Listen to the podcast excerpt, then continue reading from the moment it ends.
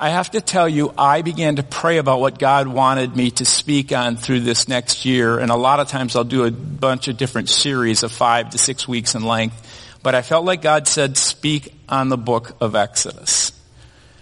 I had no idea that we would be at kind of the critical point of a virus outbreak and we would be on this eighth plague. I had no idea um, what was happening and is happening around us would actually allow for us to feel, in a sense, what's going on.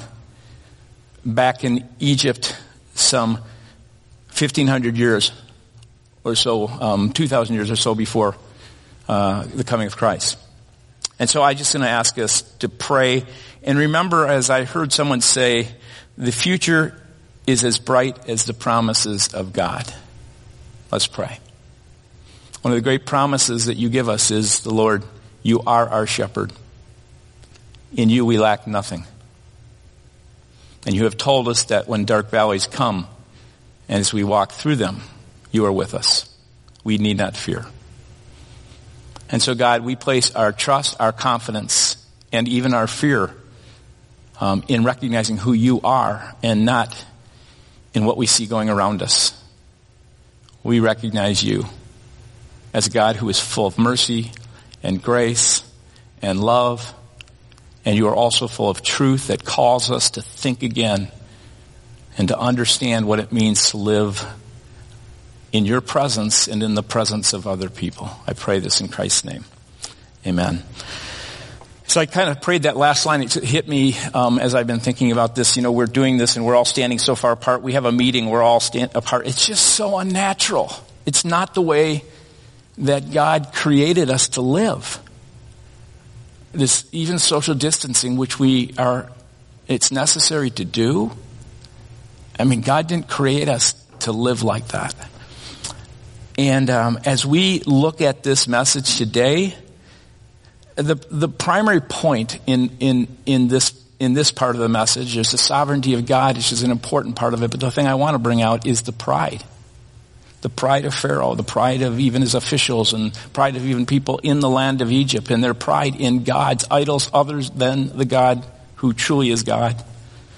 And about a God who graciously calls a people, not because of merit or anything they've done, but graciously works with this people, shelters them in this difficult time, and brings them out so that all people always would know there is a God. No matter whether you stand in pride against him or whether you humble your hearts, there is one God and one route is better than the other. And, and, and what I want you to notice is pride hurts.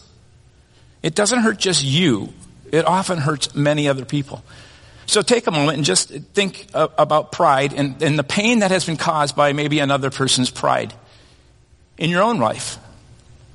Someone who um, proudfully ignored you or proudfully judged you or in some sense of pride um, isolated you or betrayed you. I, you can, it's really easy, I think, often to think about how proud uh, people have pained us.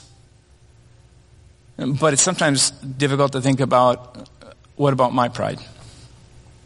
How does it hurt others? The pride that gets in the way of relationships all the time because in pride it doesn't just hurt others, it really hurts yourself because it, it, it actually breaks and cuts off relationship. It, it causes not just social distancing but a heart distancing and a spiritual distancing.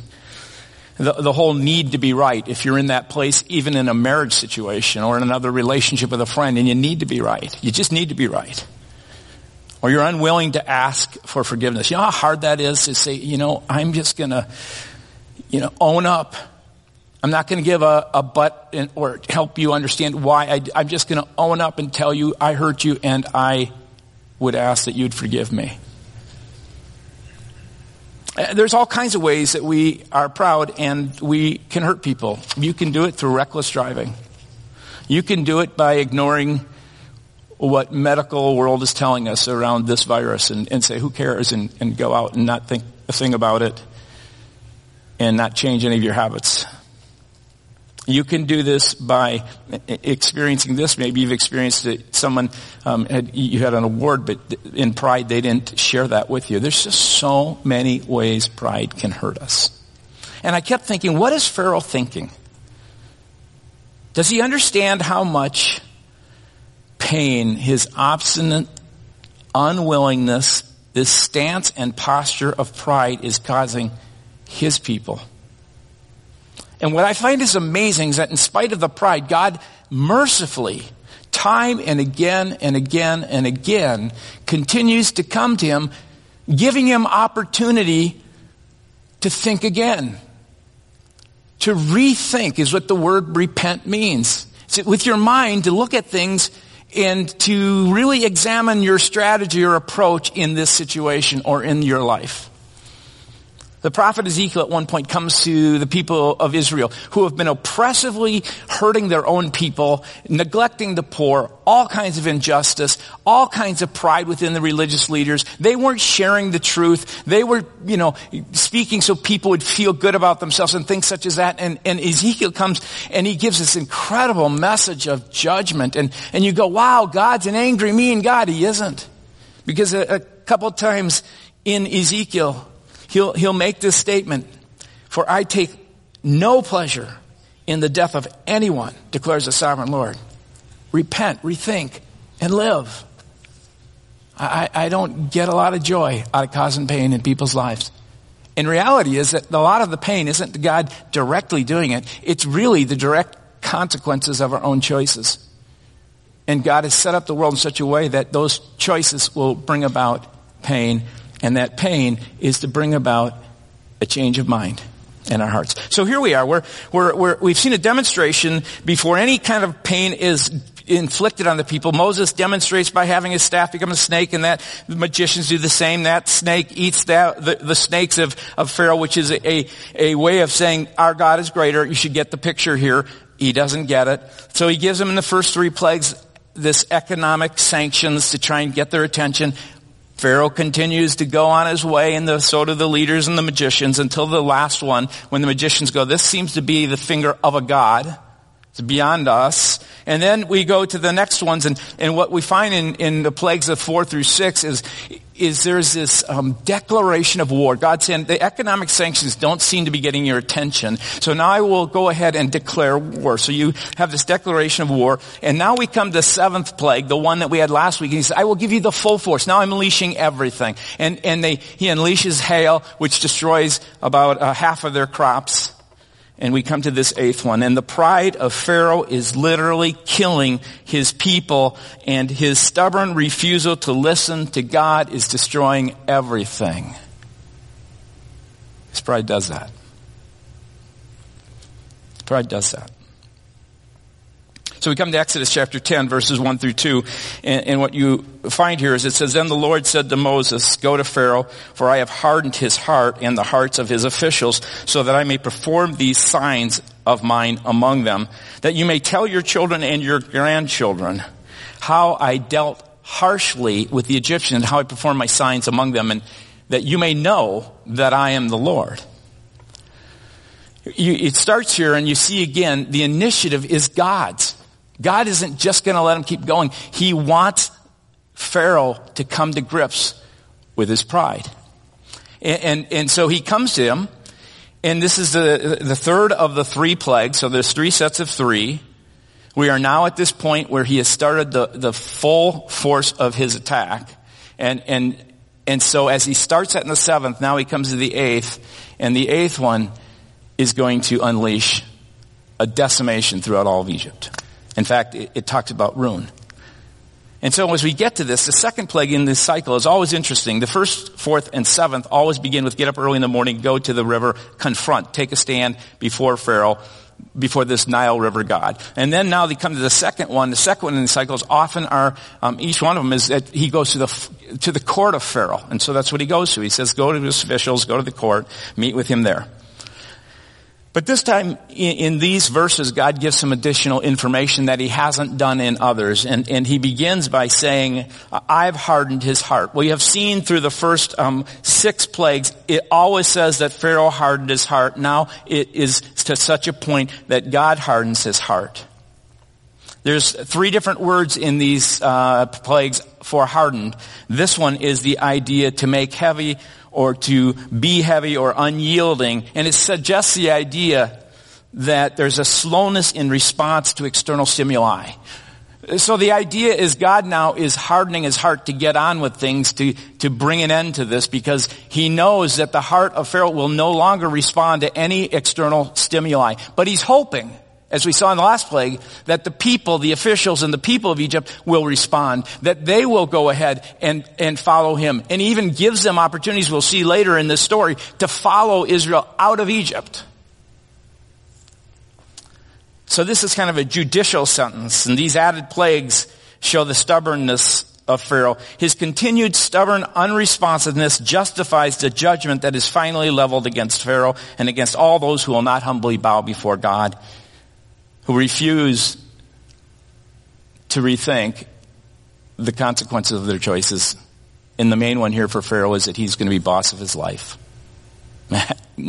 God, you don't have room in my, in my heart. The second thing that he brings up is the purpose of these plagues is that I may perform these signs of mine among them and tell your children and grandchildren how I dealt harshly with the Egyptians. And I'll just run through this quickly because we'll talk about it at the end. It, God wants you he wants us to tell our children and our grandchildren the works of God. He wanted Moses, in a sense, it's a singular word. He says, I'm going to do this, which he does in the book of Exodus. And then you are to do that for each of your kids from, from now on. They're going to look at these plagues and they're going to look at this um, going through the Red Sea and they're going to see my greatness and not more than that, my grace and mercy and my love. Think about it. When you, when you think about it in this way, God's point is, was all people would see just how powerless and helpless Pharaoh was before God. And I was thinking as I was writing this, even today, just, I mean, we have a coronavirus go through. I, I drive here and there's, there's, there's no people on the road hardly. And I, I just go, how quickly and how, how powerless and helpless we feel. I mean, you can have all kinds of plans. I had plans to go away and, and take some vacation. Anything you had is, is, is all of shut down. God exposed the pride and their empty arrogance. He wanted to see how powerless and helpless he was. We go on and we're, we're told here in Exodus chapter 10 verses 3 through 6. So Moses and Aaron went to Pharaoh and said to him, this is what the Lord, the God of the Hebrews says. How long will you refuse to humble yourself before me? Let my people go so that they may worship me. If you refuse to let them go, I will bring locusts into your country tomorrow. They will cover the face of the ground so that it cannot be seen. They will devour what little you have left after the hail, including every tree that is growing in your fields. They will fill your houses and those of your officials and all the Egyptians, something neither your parents or your ancestors have ever seen from the day they settled in this land till now. Then Moses turned and left Pharaoh. And the words are kind of a, a unique combination. It's like he turned his back. It's kind of like He's standing there in upset because Pharaoh's still stubborn stance. He just turns his back on him in, in a sense of anger, in a sense of he cannot believe that still Pharaoh will hold his pride. There's another unique element here in the Hebrew, and it's the rhetorical question. It's really unique in the entire Old Testament. It says, how long will you refuse to humble yourself before me? One commentator says when individuals or groups willingly acknowledge God's sovereignty, not in a general way, but over them, they assume their proper position and role in created order. When people do not acknowledge the one true God as their own Lord, however, they are in rebellion against the very nature, their very nature, and eventually must forcibly be taught who is boss. There's this idea that pride will bring a fall. It's just the way God set it up in this world. God's in charge. He's going to set the people free. Pharaoh doesn't hold a chance, doesn't stand a chance to stand up to him.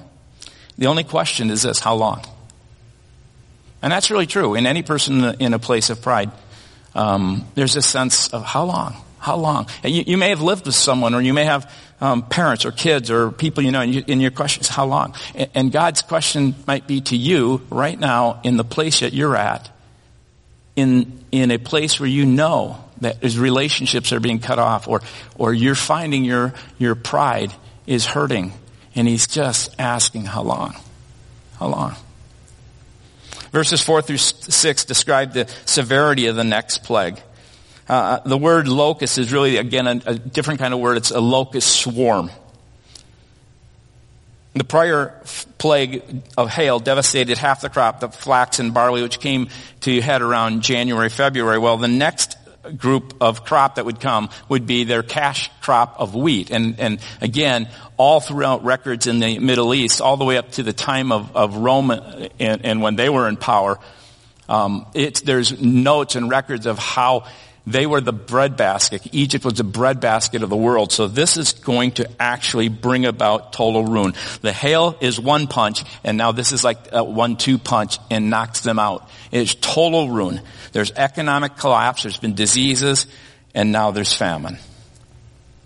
And I was thinking about this. Um, there's this almost this move from the way creation works to now he's decreating, deconstructing seems what God is doing. And I was, I, this is a thought, uh, you know, could it be that far more infec- infectious than this viral disease, underlying everything in this world, is a spiritual sense of humility that causes all things to work together.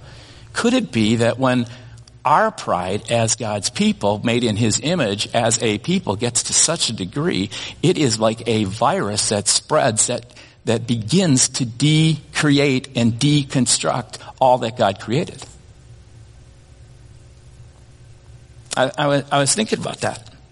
What if God has created the world in such a way that we are really this tight organism, and then we're beginning to see it more and more, that, that has impact on each other. And one of the things that is, we don't even see, but God is trying to call us to attention is when pride gets to a certain place,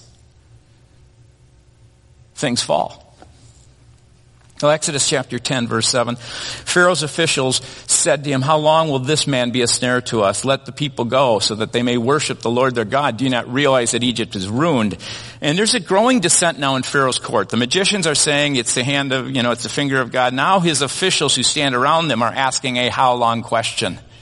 The how long, because they can't say it to Pharaoh, it's kind of like, how long, get this guy out of here can't be direct with a boss who doesn't want to hear anything, so you gotta somehow come about it in some indirect way. Because in their mind, they're grasping that Pharaoh was slower to grasp, but was actually happening. Egypt was being ruined. Pharaoh was probably in his pampered state, still getting food, still getting all these things. Maybe once in a while took a trip around to see what's happening, but he wasn't experiencing it. They were beginning to experience it, and so were others. And there's these words, um, this man has become a snare to us. The idea a snare is a trap that is used usually like a tripwire to catch a small animal, or it can be uh, a, a, a, net that captures a bird. And the idea a snare lures you in and then traps you. There's a hint of accusation that's going on here with Pharaoh's officials. They're pointing out to Pharaoh that his initial assessment of Moses wasn't quite right. In fact, maybe he's been lured in and the trap has been set and and you could stop it now if you chose to.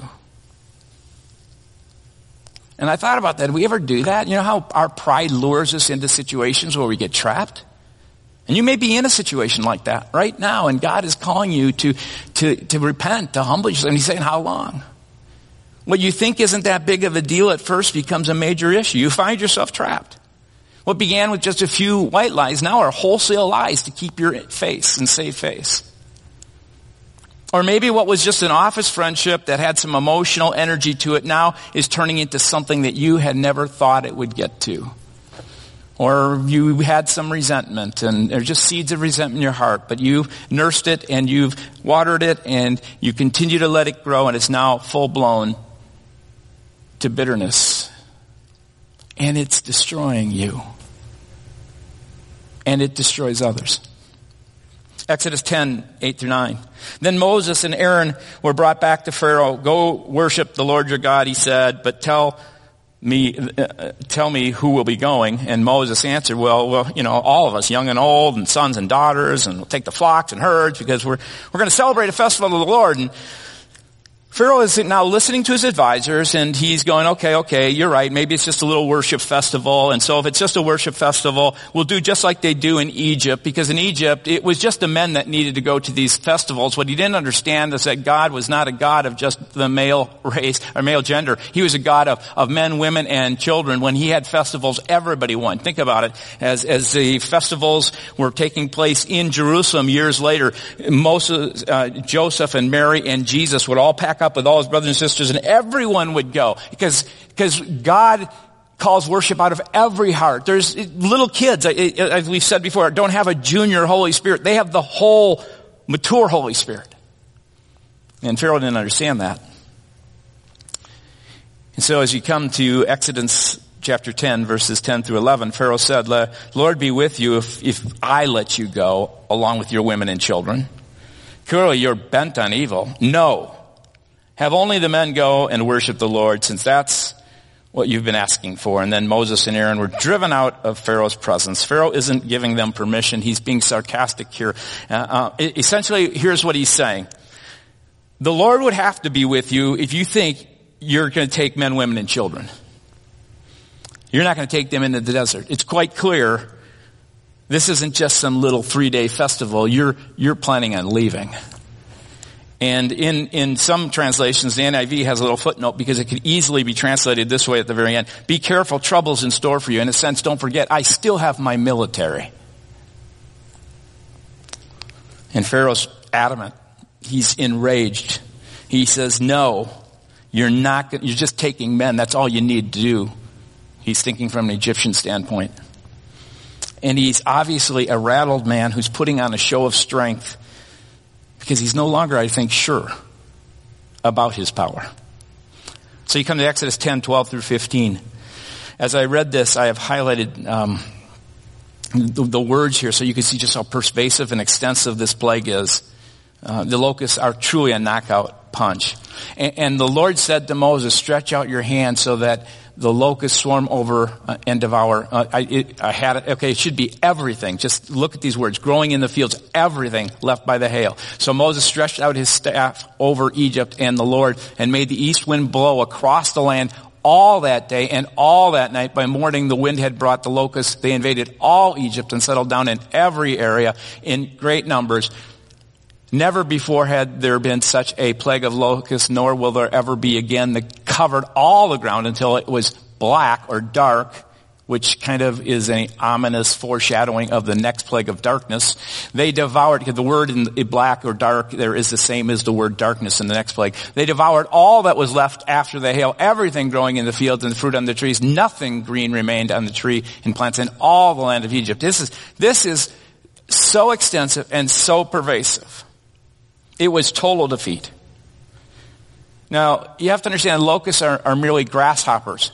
And grasshoppers don't sound like such a bad word. Um, but in, in the Middle East, in these areas, they actually hatch and grow in sandy soil where these grasshopper eggs are deposited. Instead of a survival rate of a few per thousand, they survive by thousands per thousands, and they're so close to each other that they rub each other, and this is what scientists will tell you, that they rub off the green. So these grasshoppers become brown, military-looking machines. I um, received an email from a friend who was asking for prayer in Kenya, and they sent a picture. And uh, there are uh, there are missionaries over in Kenya, and I'm going to if you can show the picture. They um, they talk about the locusts that are coming. That's a picture of it. It's the kind of thing that it looked like in that day. In the larval stage, as they are growing and, and, and they're rubbing away that green, um, they grow to such a mass that um, they, it, it's, it's said that according to the summer of 2004, a number of areas in West Africa was devastated by a locust plague they carried, uh, they were carried by wind, allowing them to travel 60 miles per day. And the UN Food and Agriculture Organization reported that they measured a density of 200,000 insects per acre. There were a number of serious traffic, traffic accidents. They were caused due to the blinding darkness of these invaders. And they reported that the locusts traveled in swarms containing billions of insects. That's a picture of what's going on. The full force of God's plagues had been released. Exodus 10, 16 through 17. Pharaoh quickly summoned Moses and Aaron and said, I have sinned against the Lord your God and against you.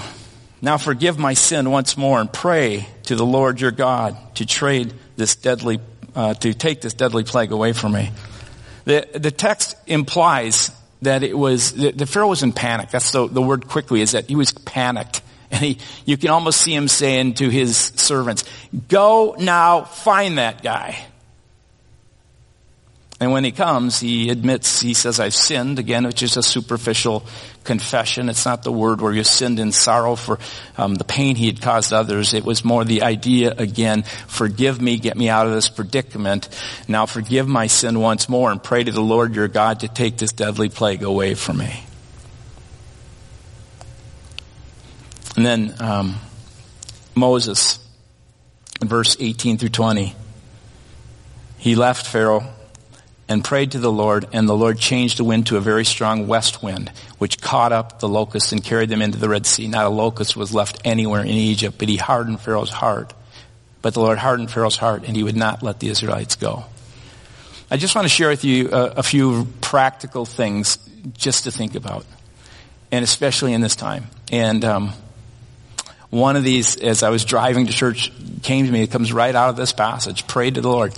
There are there are practical ways that you can um, begin to move into a posture of humility. And the first is simply this: bend your knee in prayer. Wherever situation in, whatever the consequences are that you might be facing, whatever's going on, um, bend your knee in prayer. What I find interesting in, in this passage is that Pharaoh is asking Moses would you bend your knee in prayer before me? Would you, would you bend your knee in prayer? And, and what is interesting is, um, there are people around us right now who um, you can just say, I'm praying for you. They need your prayer. There is anxiety and fear like never before. And prayer is incredibly powerful. There's a lot of people feeling small and helpless and and, and totally powerless, and prayer is how we actively demonstrate humility. And one of the things I want us as a congregation to know is it's really true, your intercession matters. I'm going to ask us to pray. We're, we're, we're meeting at noon, from noon to 1230 here. You don't come here, but on the live stream, you could join us. And I think there's lots of churches that are bending their knee in prayer right now.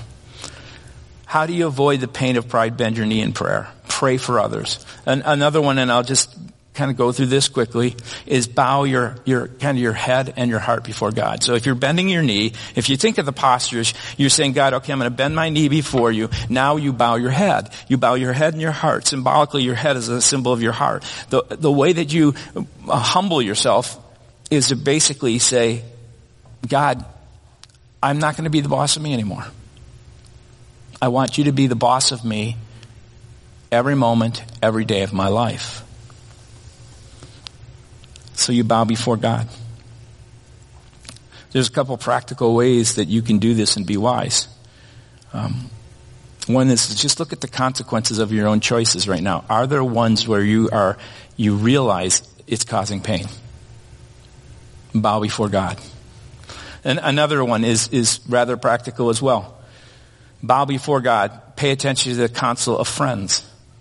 Proverbs 13:10 says this, wisdom opens the heart to receive wise counsel, but pride closes your ears to advice.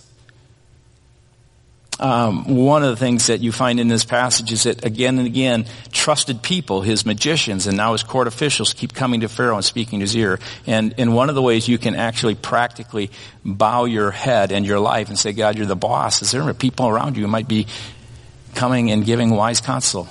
but are you willing to listen? Uh, I got this from someone this week. Uh, it, it's from this guy, I don't know, Brigid Delaney, I don't know who he is, but it says, in an unsettling reversal of my teenage years, I'm now yelling at my parents for going out. Well, I, I, I got that from one of my kids. Um, who are you listening to?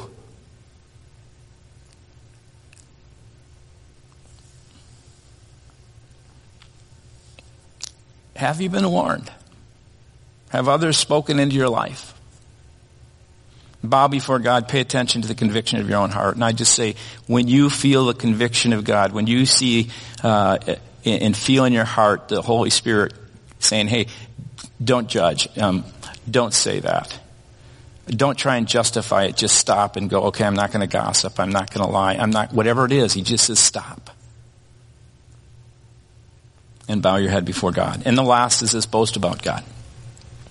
Now, I think this is incredibly important because there's this posture of bending your knee, there's bowing your head, but there's also this posture that goes, I want people to know how incredible this God is. Because when he says tell your children, the, the words actually are recount in the ears of. It's like passing oral tradition down. And it's kind of an unusual expression. It's the idea of telling stories. You tell this story. And one of the things that we can do, I really believe are important right now in this time of crisis, is to begin to praise God for things He's doing and talk about those things and let people know how God is at work. I had a, uh, uh, um, a young mom who was expecting who was going through a difficult time trying to decide whether they should go into work and and uh, and, and, they were trying to figure out what to do. And in their heart they felt like they should stay home. They called in. They were afraid they could lose their job and and said they, they're going to stay home. And, and everybody has to do this for their own sake. But in the midst of it, they got called a couple of days you know, later, and and their boss said to them, "We are so um, we are so committed to you, and we are so thrilled with what you do here. We're going to work however we can to keep you on for 30 days." And that person was just going, "God, I thank you for that answer." And has shared that. That's one of those things you can't help tell other people. Uh, another one in, in, in my own life is a story of of my own great grandmother. Um, I used to, in my college days, I would go to my grandmother's house and she would tell me stories of how God had worked in their life. And she'd tell me one specifically of her mother, who at a time she didn't she didn't follow um, Jesus with her life in any way, but she ended up contracting Parkinson's and had other complications, was shut in. And in that time, she started reading God's Word. And in that time, one verse stood out to her that she claimed to be her life verse. It's Psalm 119, verse 71. And it's the words, it was good for me to be afflicted so that I might learn from your decrees. And what's so incredible about that is God in that time got a hold of her life. And it impacted my grandmother's life and impacted my father's life and has impacted my life. It was one of those that changed the very trajectory of our family. It's one of those stories that I have, I have in that verse in my Bible underlined just saying great grandma's verse. There's a whole bunch of other things that I could tell you. I just want to, I'm going to close with this last story because it's, there are stories of signs and wonders and, and, um, this is one that I just think is, is, um, it's so close to my heart. And it's one my father shared with us and he, didn't share this one a lot, and I sometimes wonder if it wasn't kind of a, a, a, there was a holiness about it because of how it impacted his life. It's like you know, um, leave a tender moment alone kind of thing. But, um, but I have to boast about God's goodness, and we need to boast about God's goodness. Tell your children and your children's children. Tell the people around you what God is doing. Continue to point to God in this time.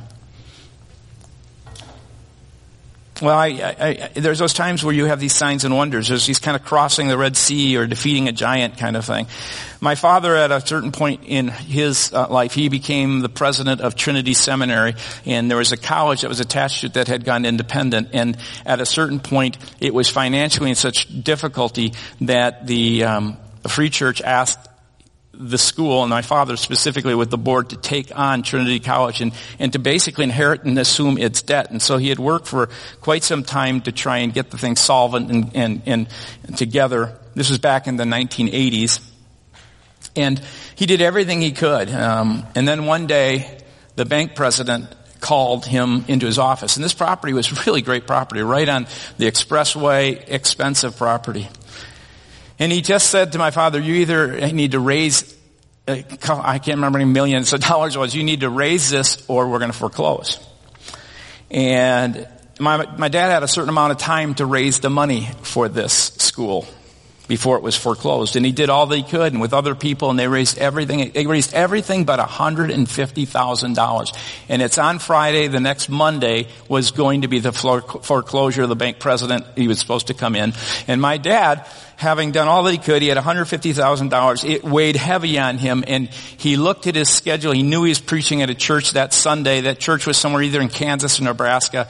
It, it wasn't a free church and he was kind of wrestling his heart saying, God, why, why, um, why would you have this schedule that I'd speak at this church? I can't even really talk much about what's going on and even resolve that he wouldn't. So he goes to the church that Sunday. He preaches to this small um, Methodist church, I believe it was. And um, before he gets up, the pastor said to my father, I, I sense that your heart's heavy um, you, would you be willing, to, you want to share that with us? And so my father just shared about the fact that there was $150,000 that needed to be raised and laid that out and just as, as quickly as he could and then went on with the message. He finished the message and um, as he went down at the end of it, a, a man came up to him and, and he grabbed his hand and said, I so appreciate what you had to say and kind of sneakily tucked in his hand was a check. And so my dad took the check and put it in his suit pocket and he kept walking now and talked to some others and came to the back of the sanctuary and there was another man who was waiting for him and that man shook his hand, put his hand on his shoulders and gave him a folded check and my dad took that check and put it in his suit pocket and he was about to leave to go out to the parking lot. Most everybody had left and he thought, you know, I'm going to go to the restroom. Not that he needed to. He just wanted to look at the two checks. He opens up the one check, folded one, and there's $50,000. He looks at the other one, it's $50,000, and he's going, God, that's a hundred. But his mind was still going, I still have $50,000. I've exhausted every avenue I could. What can I do about this? And as he's walking to the car, he has a rental car, and in that time in a small town, anybody knew that was your car. So that guy was standing there, and this guy who was standing there, you could tell he was a rancher. He was dressed that way He kind of talked to him that way. He said, Pastor, preacher, so appreciate the work of this school. I so appreciate this message and all that you've done. And he, and he said to him, he said, you know, I'd like to be able to help and give some money, but I don't have it with me right now. I don't have it, but I, I could possibly wire it on Monday morning um, to whatever bank. And my dad said, "Yeah, I'll be at the bank the moment it opens. Please wire it." And and and then he said to him, "And do you mind me asking how much?" And the guy said, uh, $50,000.